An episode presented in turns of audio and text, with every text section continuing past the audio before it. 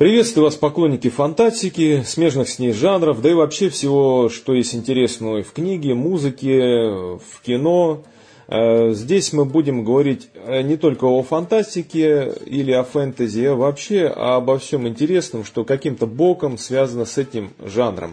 Потому что жанр очень объемный, и как-то уместить его в какие-то рамки, сказать, вот, вот это вот фантастика, а вот это не фантастика, например, ну, практически невозможно. Я буду вести подкасты, это будет наш первый эпизод, и подкасты будут посвящены э, тем темам, которые мы озвучили у нас на сайте. У нас в основном текстовые варианты были, но э, технологии у нас э, движутся вперед, поэтому нужно идти в ногу со временем.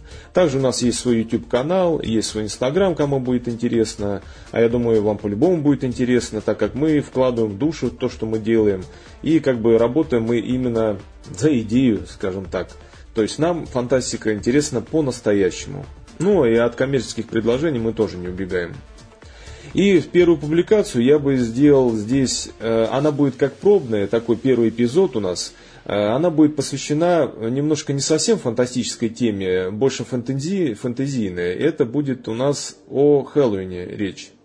Почему Хэллоуин? Вроде бы праздник прошел. Ну, во-первых, э, праздник такой яркий, интересный.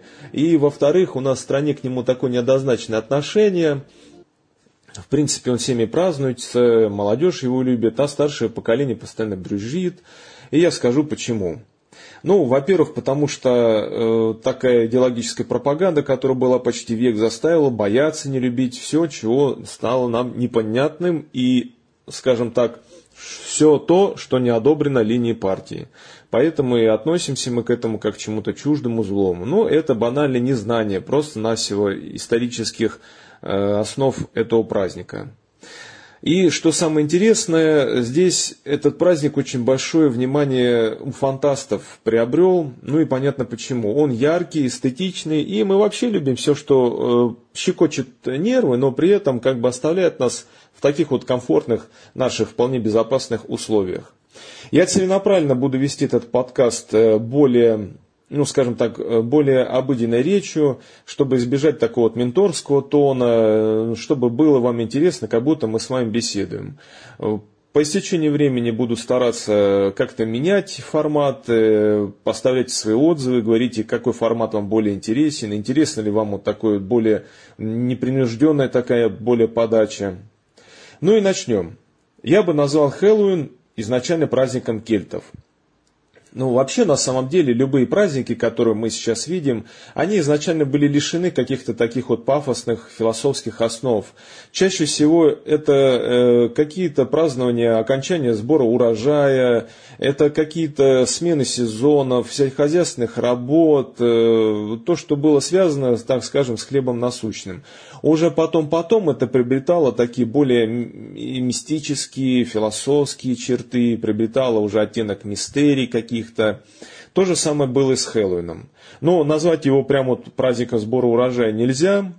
Да и назвать его, например, каким-то э, плагиатом с древнеримских праздников тоже нельзя, хотя такое мнение также бытовало.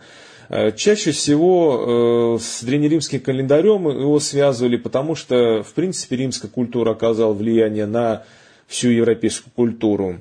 Но видный историк э, Николас Роджерс, э, например, считает, что это сравнение слишком поспешное. На самом деле Хэллоуин является более исконным кельтским праздником, да и не только кельтским. Это праздник, который праздновали все народности британских островов.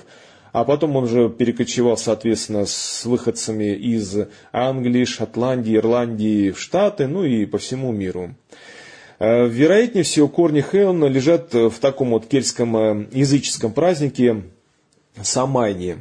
Он описывается в староирландской литературе еще в веке X. Э, переводится он, если буквально, то как конец лета, а сейчас его называют так ноябрь у ирландцев. Э, если брать более э, научные исследования, то вот, например, Оксфордский словарь называет этот праздник общим для всех народов британских островов, как я уже говорил. Вот как именно он перерос в эстетику сверхъестественного, это отдельный разговор. Да и, честно говоря, сложно здесь однозначно сказать. Можно только утверждать то, что э, большую роль, кстати, в его развитии оказал, с одной стороны, даже и монотеизм. А так как монотеизм вроде бы всегда э, борется с языческими праздниками, языческими представлениями о природе, но вместе с тем э, он и впитывает очень многое из язычества. И яркий тому пример произошел с папой Григорием Первым. Это было в 601 веке, и он выдвинул курс не бороться с язычеством, а брать его себе на вооружение в миссионерских целях. Ну, я должен сказать, на мой взгляд, это очень прогрессивное и даже мудрое решение на то время. Вот так вот и Самайн стал популярным среди христиан Северной Европы, ну а позднее, как мы уже видим, среди всей Европы и вообще всего мира. Я должен даже сказать, что от Хэллоуина не сбежать. И Сколь бы сильным э, не было антипатии, негодования в его сторону, каких-то вот глупых лозунгов, давайте запретим, там рейды какие-то осуществлять, вот тут в России очень это популярно. Это международный праздник, интересный, яркий праздник. Честно говоря, обвинять его в пропаганде западного образа жизни и сатанизма, в принципе, глупо. Но ну, давайте вспомним наши святки и Калиду. Ну, по сути, это тот же Хэллоуин. Там также очень популярна эстетика чертовщины. Дети одеваются, ну, по крайней мере, раньше наряжались в костюмы всяких э, демонов, то есть всего бестиария западного.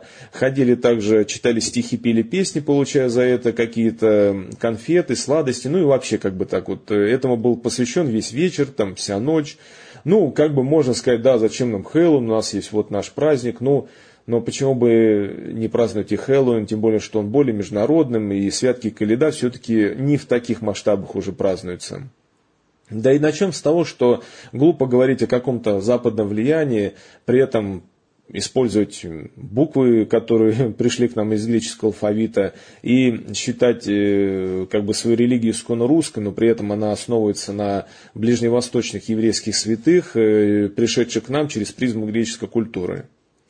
И вообще я спешу огорчить всех, в кавычках, скажем, патриотов, от Хэллоуина, там, от Санта-Клауса или 14 февраля никуда не уйти, просто расслабьтесь, испытывайте удовольствие. Это все-таки праздник, никто никакого смысла туда не вносит. Просто люди хотят радоваться, отдыхать.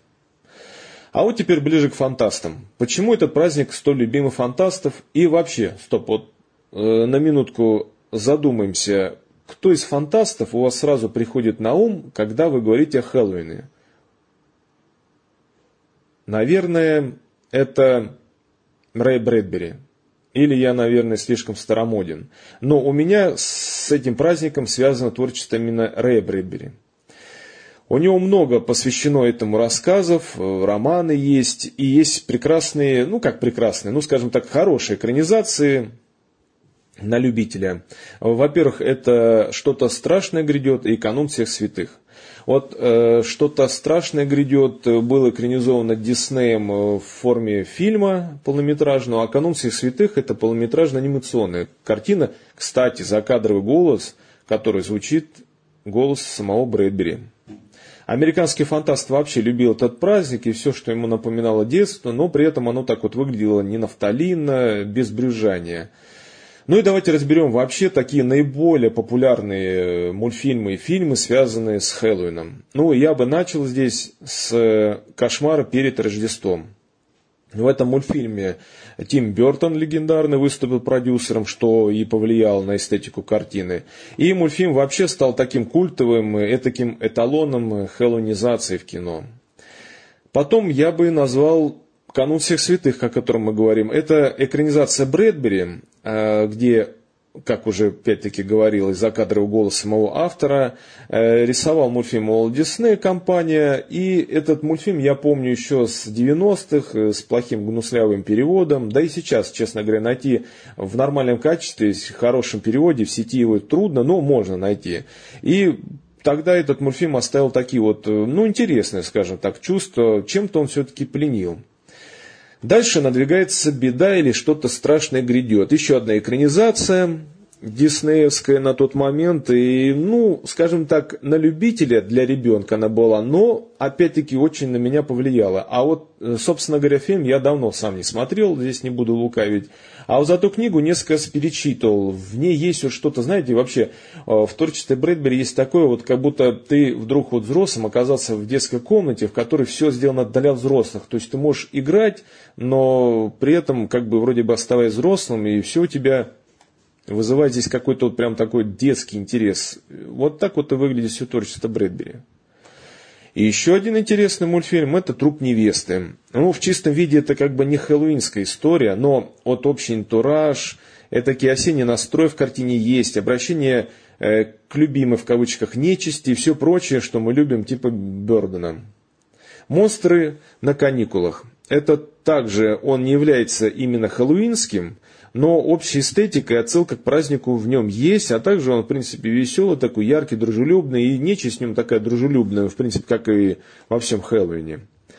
А еще я бы здесь вспомнил те самые классические охотники за привидениями 80-х, ну, конечно же, они не могли обойти тему Хэллоуина.